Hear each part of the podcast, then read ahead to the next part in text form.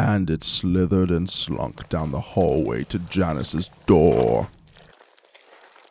Kurt knew that it was in the house, but all the doors were locked and the windows were sealed tight. So he began to scream, Janice! Janice, get out of the house! It is in there! It's coming for you!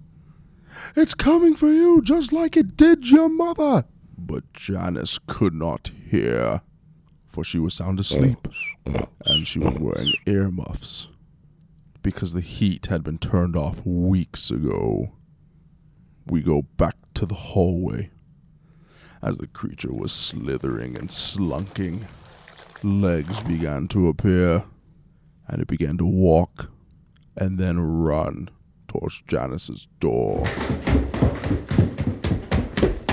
And then wings began to grow, and it began to fly. This is a long hallway. It stopped right outside Janice's door.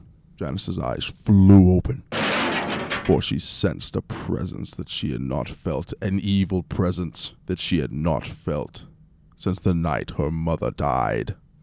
Her door crashed open. There was a scream and a hiss and a gun blast. And then her window crashed open as her and the beast fell towards the ground, both covered in blood. Do you want to eliminate all ghouls from in your closet and all the monsters from underneath your bed from any haunted house that you may have just moved into? Well, order a wombat. If you order a wombat from us, it will prevent you from dying in the house that your former colleague did. To do so, call 1 800 454 6797. Call the number that Janice refused to call. Aha.